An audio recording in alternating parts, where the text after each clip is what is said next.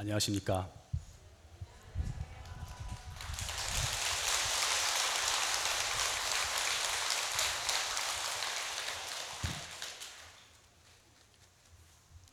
그동안 비가 참 많이 왔는데 오늘은 비가 안 와서 다행이라 싶었는데 약간 비가 안 오니까 참 너무 더운 것 같습니다. 또 금방 또 비 오는 날이 좀 그리워지기도 할 정도로 답답합니다. 이 더운 날씨에 여기 와서 녹음 본문도 들으시고 또 제 이야기까지 들으시는 여러분도 참 신심이 대단하시다는 생각이 듭니다. 그동안 비가 엄청나게 왔어요. 그래가지고 100년 만에 폭우를 하는데 어마하게 쏟아부었, 어마어마하게 쏟아부었죠. 막 집중호우에다가 태풍도 온다 그러고 저도 산에서 혼자 사는데 큰 수해는 안 입었지만 수해를 조금 입었어요. 그래서 내가 그래도 인기가 좀 있는가 여기저기 잘 모르는 분들도 막 전화를 해서 괜찮냐고 막 안부를 묻고 그러더라고요. 근데 이 날씨가 이게 뭐 일시적인 기상이변이 아니고 우리나라 날씨 자체가 뭐 아열대 기후로 건기와 우기로 이렇게 바뀌는 게 아닌가 이렇게 말이 들리더라고요. 참 이런 날씨에 이제 적응을 해서 살아야 되지 않는가 싶습니다. 지난번에는 제가 문수보살님에 대해서 이야기를 했어요. 근데 좀 특이한 법문이었고 약간 환상적인 그런 이야기를 했는데 오늘은 진짜로 환상적인 이야기를 하겠습니다. 제가 환상적인 이야기를 좀 좋아해서 오늘은 천상 세계에 대해서 이야기를 하겠습니다. 불교에서는 이 중생이 윤회하는 모든 세계를 육도 윤회하는 모든 세계를 3개로 나눕니다. 3개. 3개는 욕계, 색계, 무색계 이렇게 나눕니다. 네, 천상 세계를 제외한 모든 세계는 다 욕계에 들어가요. 지옥, 악귀, 축생, 아수라, 인간까지는 전부 다 욕계입니다. 욕계. 욕계는 욕심으로 이루어진 세계예요. 우리의 모든 행동의 근본이 욕심에 있어요. 근데 이제 천상 세계는 욕계의 천상 세계도 있고 색계의 천상 세계도 있고 무색계의 천상 세계도 있다고 되어 있습니다. 욕계의 천상 세계는 경전에 보면은 여섯 개의 세계가 나와 있는데 사왕천, 도리천, 야마천, 도솔천, 화락천, 타와자재천 이렇게 여섯 개의 천상 세계가 나와 있어요. 그런데 이 욕계의 천상 세계는 우리 인간의 욕망을 다 만족시켜주는 그런 환경이 엄청나게 좋은 곳입니다. 특히 유명한 곳이 도리천하고 도솔천이 우리 많이 알려져 있어요. 도리천은 그 도리천에는 도리천의 천주가 하늘의 왕이 제석천 왕입니다. 많이 들어보셨을 텐데 제석천.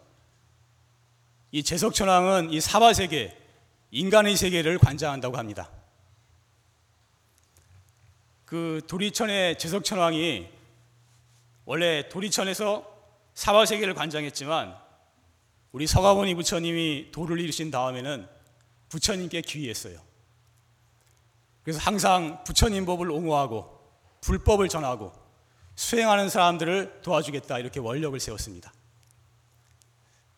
그래서 대승경전에 보면은 부처님 설법하실 때 제석천왕이 항상 와서 법문을 듣고 내가 이 부처님 법문을 널리 전하겠다 이런 원력을 항상 세우는 것이 나옵니다. 그리고 이제 또 많이 알려진 천상 세계가 도솔천이에요. 도솔천. 도솔천. 도솔천은 외원하고 내원이 있습니다. 도솔천은 외원궁이 있고 내원궁이 있대요. 나도 안 가봐서 모르는데 들어, 들어 듣기로는 외원과 내원이 있어요. 근데 외원은 일반 천상 사람들의 용락처입니다. 일반 천상 사람들이 기쁨을 누리는 곳이에요. 내원은 이 모든 환경이 천상 세계니까 굉장히 좋으면서도 수행하는 곳입니다. 내원은 수행하는 곳이에요. 그래서 도솔천 내원궁에는 다음에 오실 부처님이 머무신다고 그렇게 되어 있습니다. 그래서 지금은 다음에 오실 부처님이 미륵보살님, 미륵부처님이 도솔천 내원궁에 머문다라고 되어 있습니다. 우리 서가모니 부처님도 부처님으로 태어나시기 전에 호명보살 또는 선해보살이라는 이름으로 도솔천 내원궁에 머무셨다고 합니다. 또 이 도솔천 도솔천이라는 말이 도솔이라는 말이 우리말로 번역을 하면 지족이라는 뜻이에요. 지족. 알지자 족할 쪽자. 만족함을 안다 하는 뜻입니다. 천상세계지만 자기 여러 환경을 만족하게 생각하고 수행하는 곳이 도솔천 내원궁입니다. 그래서 수행자들은 이 도솔천 내원궁에 가기로 원력을 많이 세웠어요. 그래서 우리 용화사도 발언문에 보면은 추거 발언문에 보면 항상 그 발언문이 나오는데 한자로 돼 있어서 여러분들이 잘 느끼지 못할지 모르겠지만 항상 발언문이 나와 있습니다. 왕생 도솔천 내원궁 도솔천 내원궁의 왕생에서 친견 미륵존 미륵 부처님을 친견하고 속성 정각 빨리 정각을 바른 깨달음을 이루어서 하강 용화 이 용화 세계에 다시 내려와서 광도 중생지 발언 널리 중생을 제도하기를 발언합니다. 이런 발언문이 우리 용화사 발언문에 항상 들어 있습니다. 법회 때나 예불 때나 항상 이 발언문이 들어 있습니다. 그런데 이, 이 천상 세계는 시간이 엄청나게 길다 그래요. 거기에 일주일은 우리 이, 이 지상에 뭐 몇 년, 몇십 년 막 이렇게 엄청나게 길다고 합니다. 이것도 완전히 좀 믿기지 않는 소리였는데 요즘 현대 물리학에서는 뭐 상대성 이론 해가지고 그쪽에서는 시간이 각 세계마다 다를 수 있다는 것을 인정하고 있습니다. 그래서 경전의 말처럼 그렇게 그 세계는 시간이 엄청나게 길 수가 있다라고 이렇게 인정을 하고 있다고 합니다.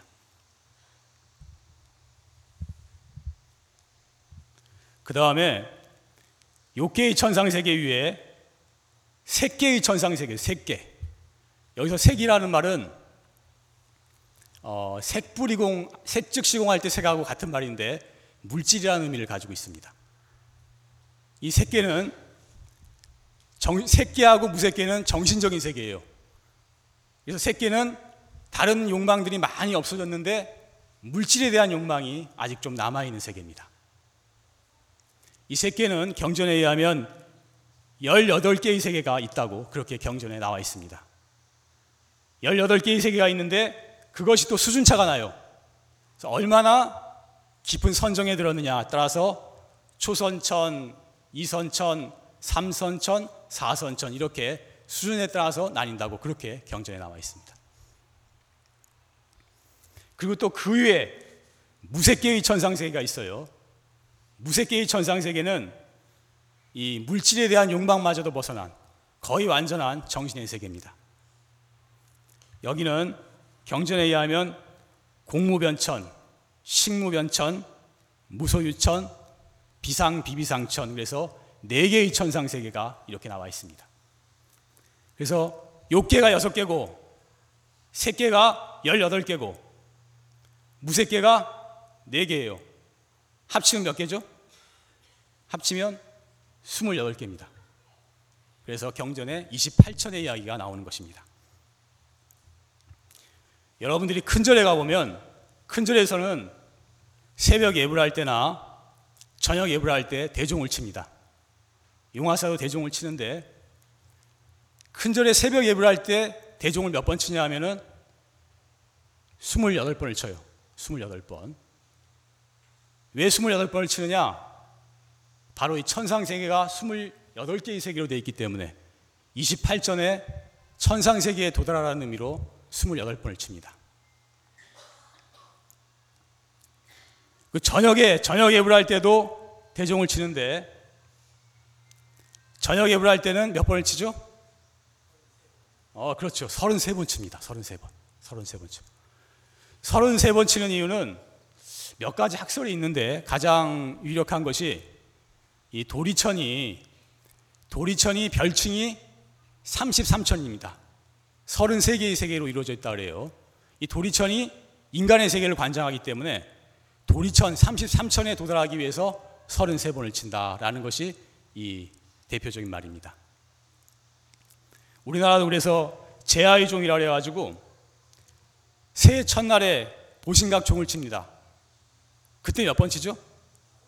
그때도 33번 쳐요. 예. 이것도 이 불교의 영향으로 33번을 칩니다. 그런데 지금 천상도 제가 경전에 28개가 있다고 나와 있다고 했는데 천상도 이렇게 하나의 세계가 있는 것이 아니고 여러 개의 많은 세계가 있는 것입니다. 이 지상에도 나라가 하나의 나라가 있는 것이 아니고 많은 나라가 있고 또 나라마다 다 수준차가 있잖아요. 잘 사는 나라, 못 사는 나라 수준차가 있듯이 천상 세계도 한 개의 나라가 있는 것이 아니고 여러 개의 세계가 있습니다. 그리고 각 세계마다 수준차가 있어요. 제가 이런 말한 이유가 뭐냐? 다른 종교에서 하도 자기 종교만 믿으면 천당 가고 안 그러면 뭐 못 가고 그런다 그래서 그 세계 하나만 있는 것이 아니고 많은 청산 세계가 있습니다. 경전에 나오는 28개로 나와 있지만 제가 생각하기에는 단지 28개만이 아니고 또 많은 세계가 있을 것이라고 저는 생각합니다. 저 개인적으로는 기독교의 천상 세계도 있고 불교의 천상 세계도 있지 않는가? 또는 뭐 이슬람교나 다른 종교의 천상 세계도 있지 않은가? 저는 사실 그렇게 생각하고 있습니다. 그런데 이 천상 세계라는 것이 어느 특정한 종교만을 믿었다고 해서 가는 것이 아닙니다. 경전에 의하면 뭐 불교를 믿었다고 다 가는 것도 아니고 기독교를 믿었다고 가는 것도 아닙니다. 이 천상이라는 것은 공덕에 의해서 가는 것이에요. 그래서 자기가 다른 사람한테 베풀고 보시하고 봉사하고 바르게 살고 수행하면서 살고 이렇게 살면은 어느 종교를 믿었던 그 종교하고 관계없이 그 좋은 세계로 가게 되어 있는 것입니다. 꼭 어느 종교를 믿어야 된다 이런 건 아니에요. 생각해 보면은 뭐 맨날 교회 다니고 맨날 절에 다닌다고 중요한 것이 아니고 자기가 자기가 그 마음씀이라든지 자기의 행동이 바로 돼야 되는 것이지 그것이 중요한 것이 아니라는 것입니다. 그래서 사실 그 어떤 종교를 믿었냐 그보다도 자기가 얼마나 바르게 행동하고 바르게 살고 바르게 수행하며 살았냐 그것이 중요한 것입니다. 그렇지만 또 반대로 뒤집어서 말하면 이 평생을 다른 사람을 위해서 봉사하고 보시하고 공덕을 베풀고 이 바르게 수행한 사람들은 또 다 종교인이에요. 또 대부분 다 종교인입니다. 그래서 이 천상 세계는 또 대부분 종교인이 가게 되는 것입니다.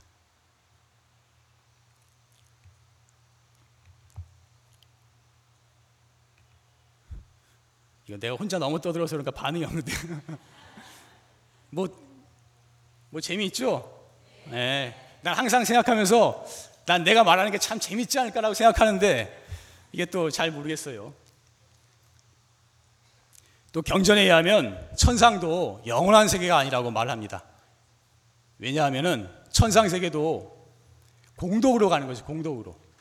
자기가 다른 사람에게 베풀고 다른 사람에게 공덕을 베푼 그 대가로 천상 세계를 가기 때문에 그 자신이 베푼 공덕이 한정이 있기 때문에 자신이 받아야 될 복덕도 한정이 있는 것입니다. 그래서 천상 세계도 영원한 세계는 아니에요. 굉장히 오랫동안 복락을 누리지만 영원한 세계는 아니라고 했습니다. 또 한 가지 천상 세계도 영원한 세계가 아닐 뿐만 아니라 영원한 행복의 세계도 아닙니다. 거기도 문제가 있어요. 왜냐하면은 거기는 환경이 엄청나게 좋아요. 주변 환경이 어마어마하게 좋은데 그러나 환경이 아무리 좋다 해도 마음의 문제가 남아 있는 것입니다. 마음의 문제가 그, 그 세계도 그 천상의 세계도 다툼이 있고 갈등이 있고 알력이 있고 이 시기가 있고 마음에 괴로움이 있는 거예요. 그래서 이걸 비유를 들자면 그 달동네 달동네 가난한 동네에 살던 사람이 이 강남의 부자 동네로 이사 간 것 같아요. 달 동네에서 가난하게 살던 사람은 이 강남 부자 동네로 가면 정말 완전히 행복할 줄 알았는데 물론 강남 부자 동네로 가면 좋긴 좋아요. 여건이 좋으니까 좋기는 좋겠지만 그러나 거기 가서 살더라도 완전한 행복이 있는 것은 아닙니다. 마음에 괴로움이 남기 때문에. 그래서 천상 세계도 비록 좋기는 좋지만 영원한 세계도 아니고 완전한 행복이 있는 세계도 아닙니다. 그러므로 부처님께서는 말씀하시기를 삼계가 화택이다.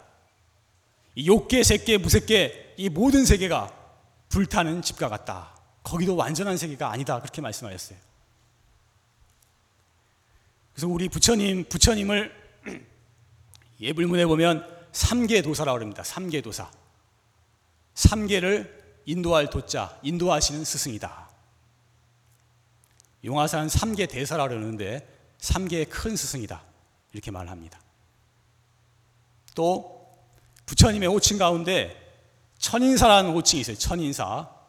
하늘 천자, 사람 인 자, 스승사 자.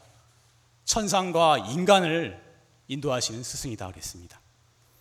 그래서 천상 사람들도 그것이 완전한 세계가 못 되기 때문에 완전한 행복이 못 되기 때문에 이 마음을 수행해서 마음을 닦아야만 이 마음을 깨달아야만 진짜 완전한 행복을 얻을 수가 있어요. 그래서 천상 세계에서도 또 오래 있다 보면은 야 이것만으로는 안 되는구나 이렇게 생각을 해서 영원한 근본적인 문제를 해결하기 위해서는 이 마음을 깨달아 도를 이루어야만 하는구나 하는 것을 깨닫게 되는 것입니다. 그래서 천상 사람들도 도를 이루기 위해서 이 인간의 몸을 받아서 태어나기를 원력을 세우는 것입니다. 천상 사람들은 다른 건 부러운 거 하나도 없어요. 단지 부족한 것은 이 마음의 수행이 마음이 다 이루어지지 못했기 때문에 그것을 위해서 태어나기를 원력을 세우는 것입니다.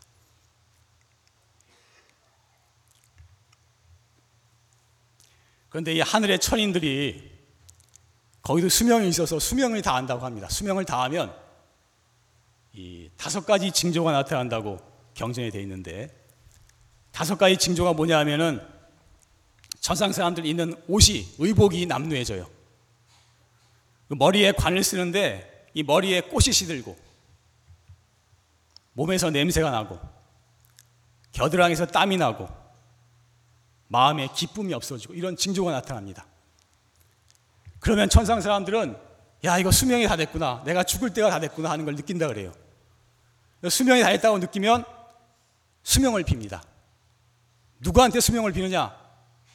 누구한테 수명을 빌 것 같아요? 부처님한테 부처님한테도 빌겠지만 경전에 의하면 천상 사람들이 수명을 다하면 누구한테 수명을 비냐 하면은 저 인간 세상에 누더기를 입은 수행자를 향해서 수명을 빈다고 되어 있습니다. 저 하늘 사람이 누더기 수행자에게 엎드려서 절하고 수명을 빈다 이렇게 되어 있습니다. 이 누더기 난 누더기 입는 걸 좋아하는데 오늘 좀 좋은 옷을 입었는데 누더기 누더기 수행자가 사실 대단한 겁니다. 천상 사람들이 그래서 하늘에서 가장 존중하는 것이 무엇이냐? 바로 이 마음을 깨달아 마음을 닦아서 마음을 깨닫는 것, 이 법을 가장 존중하는 것입니다. 그쪽 세계에서는 돈 많이 벌고 재벌이 되고 뭐, 뭐 권력을 잡고 유명해지고 인기를 얻고 뭐 세상 사람들이 좋다고 생각하는 것들을 그렇게 중요하게 생각 안 합니다. 진짜로 중요한 것, 온 하늘과 땅이 천상세계가 다 받들고 존중하는 것은 바로 이 마음을 닦는 이 수행인 것입니다.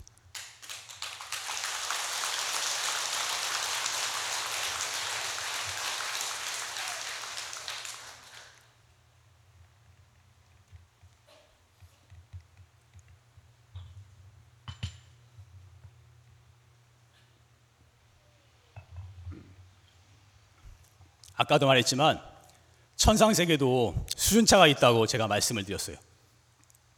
이 지상에도 잘 사는 나라, 못 사는 나라, 선진국, 후진국 막 문화적으로 차이도 많고 그렇지만 차이가 많듯이 거기도 수준차가 많이 납니다. 높은 세계는 천상 세계 중에서도 높은 세계는 누가 가느냐? 단순히 누구를 믿고 의지하고 그래서 가는 것이 아니고 자기 마음을 닦은 마음이 거룩한 마음의 경지에 이른 훌륭한 수행자가 가는 것입니다. 천상 세계, 높은 세계는 다 누가 있느냐? 이 훌륭한 수행자들이 있어요. 직접적으로 말하면 이 불교의 수행자들이 있는 것입니다. 그래서 이 천상 세계는 높고, 높고 높은 세계는 다 불교 수행자예요. 그러므로 불교가 천상 세계에서는 다른 종교보다 압도적인 우위에 있는 것입니다. 내가 왜 이 말을 하느냐?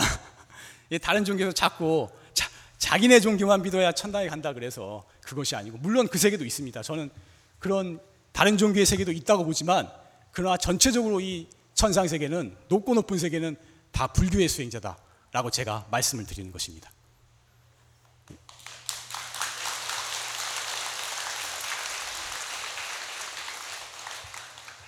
여러분도 이 말씀을 듣고 불교가 다른 종교 말에 현혹되지 말고 불교가 가장 훌륭한 종교라는 것. 이 지상에서만이 아니고 온 우주에서도 가장 위대한 종교라는 그 믿음을 확실하게 가져야 되는 것입니다.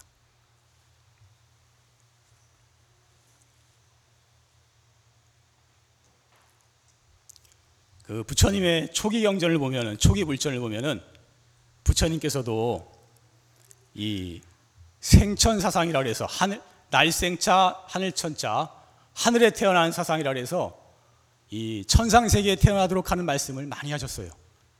특히 제가 볼 자들한테는 그런 말씀을 많이 하셨습니다. 초기 불교의 부처님께서 주로 하신 말씀이 보시, 보시하고 봉사하고 그 다음에 지계, 계율을 지켜서 깨끗하게 살고 그러면 생천, 천상에 태어난다. 이것이 부처님이 주로 하신 말씀이에요. 이것을 초기 불교의 삼론이라 그러는데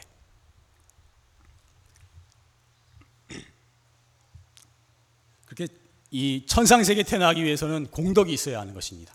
보시하고 봉사한 공덕이 있어야 돼요. 누구든지 이 보시와 봉사의 공덕을 쌓아야만 사실 천상에 갈 수가 있는 것입니다. 특히 봉사 같은 경우에는 이 젊어서 해야 됩니다. 이 수행도 젊어서 해야 되지만 봉사도 젊어서 해야 돼요. 근데 제가 얼마 전에 조금 전에 용화사 후원에 자원봉사가 자꾸 준다고 그런 말을 들었어요. 근데 자원봉사 용화사 후원 같은 곳에서 자원봉사를 하면은 공덕이, 공덕이 참 크지 않을까 저는 개인적으로 그렇게 생각을 하는데 그 수행하는 스님들 공양을 준비해 드리고 보살 선방이나 시민 선방에 공부하시는 분들 공양을 준비해 드리고 여기 많은 대중들 공양을 대접하는 것이 얼마나 공덕이 크겠는가 저는 그렇게 생각을 합니다. 또 공덕이 클 뿐만이 아니고 또 절에서 자원봉사를 하게 되면 이 부처님 법과 인연이 깊어지게 되는 것입니다. 또 도반도 생기게 되고 또 스님들하고 인연도 생기게 되고. 그래서 이 일주일에 한 번만 자원봉사를 나오면 되니까 특히 젊은 젊은 분들 환영한다고 나한테 그러는데 자원봉사들 좀 많이 나오시고. 그렇게 해서 이 천상에 태어날 복덕을 지으시고. 나아가서는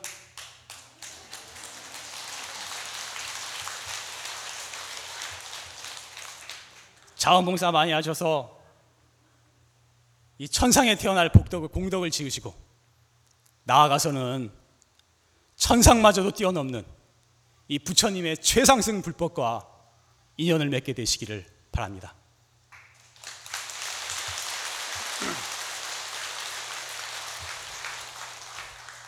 제가 이 목소리가 안 좋은 건지 마이크가 막힌 건지 좀 적응이 적응이 안 돼요. 예? 마이크가 잘 안 들리는데 울리죠? 예전 걸 바꿔야 돼. 마이크를 좋은 거라고 바꾼 것 같은데 우리 안, 안 좋은 것 같아요. 이, 제가 힘들어요. 이 목소리가 잘 안 들려가지고.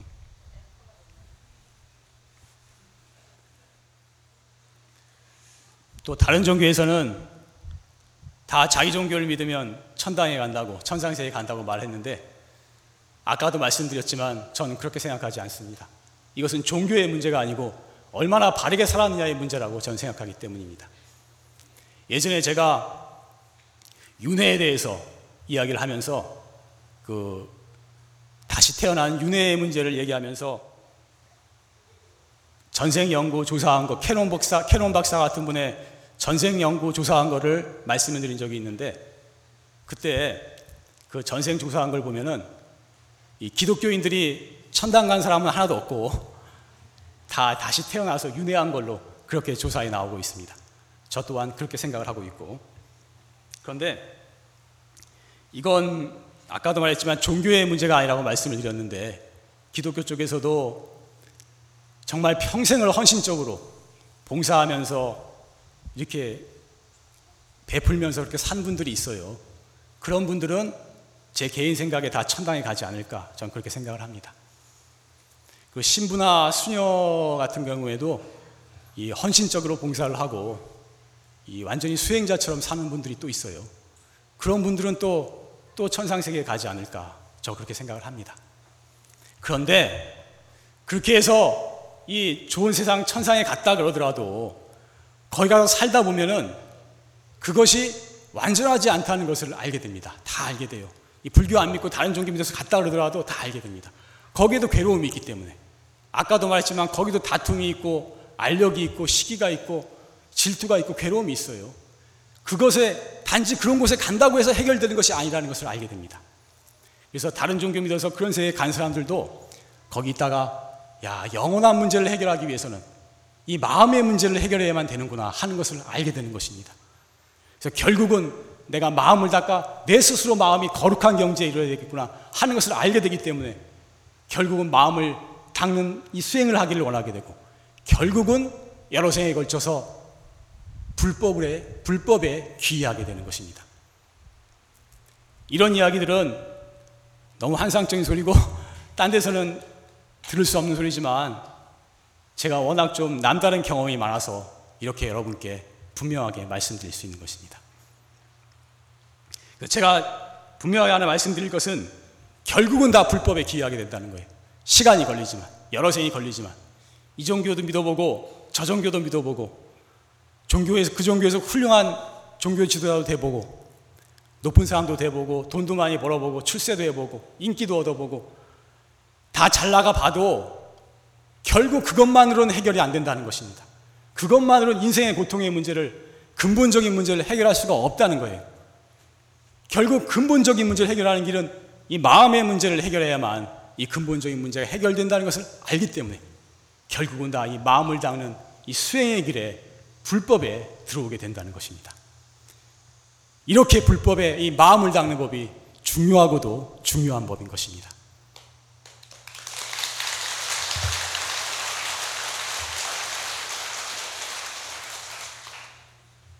자, 한번 따라해 봅시다. 결국은 다 불법에 귀하게 된다. 영원한 문제를 해결하려면 마음의 문제를 해결해야 하기에 결국은 마음을 닦는 불법에 모두 다 귀하게 된다. 이것이 저의 신념입니다. 여러분도 이 신념에 동의하시나요?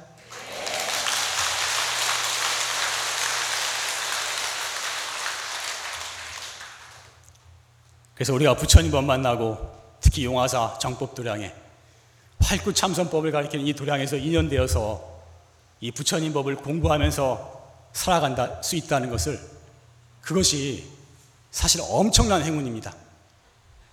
약간의 행운도 아니에요. 이건 정말 과장도 아니고 약간의 행운도 아니고 엄청난 행운이에요. 어떤 사람은 어떤 신도는 그런 말 하던데 용화서 오면은 다른 건 하나도 안 가르쳐 주고 맨날 참선하라고만 그러고 되지도 않는 이목구만 찾고 하라 그러고 불만 있는 사람을 제가 봤어요. 물론 다른 것도 좀 가르쳐 줘야 됩니다. 아니 제가 신도들이 다 참선만 해가지고 이 화두만 해가지고 다 인생 문제가 해결이 되는 게 아니기 때문에 가르쳐 줘야 됩니다. 제가 제가 대타로 나서 가지고 좀 가르쳐 드리고 있는 거예요 지금.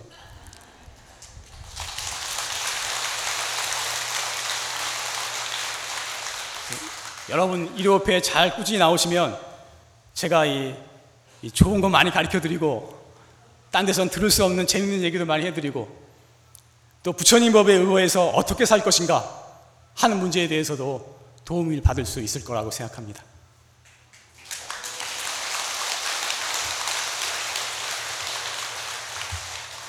그렇지만 다른 것도 좀 가르쳐 주긴 해야 되지만 그러나 마음을 닦아서 깨닫는 이 법이 너무나 중요하기에 이것이 가장 근본적인 해결책이기에 원장 스님 법문만 하시면 참선하라 그러시고 뭐 진짜 입만 여시면 이목구하라 그러시고 항상 그, 그것만 간곡하게 말씀하시는 것입니다.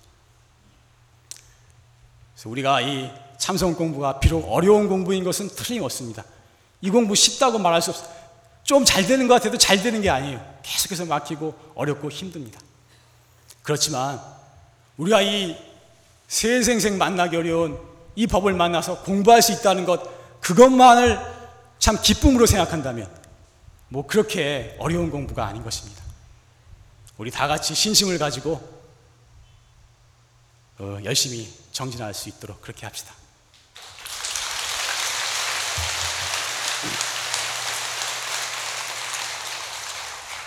오늘 도솔천 내원궁 얘기도 하고 그랬으니까 내원궁 축원을 한번 하겠습니다.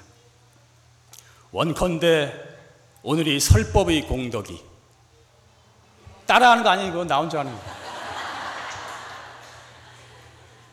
원컨대 오늘이 설법의 공덕이 일체에 두루 퍼져서 나와 모든 중생이 도솔천 내원궁 미륵 부처님을 칭견할 것이며 종국에는 다 우리의 본 마음을 깨쳐서 다 같이 성불케 되어지이다. 성불하십시오.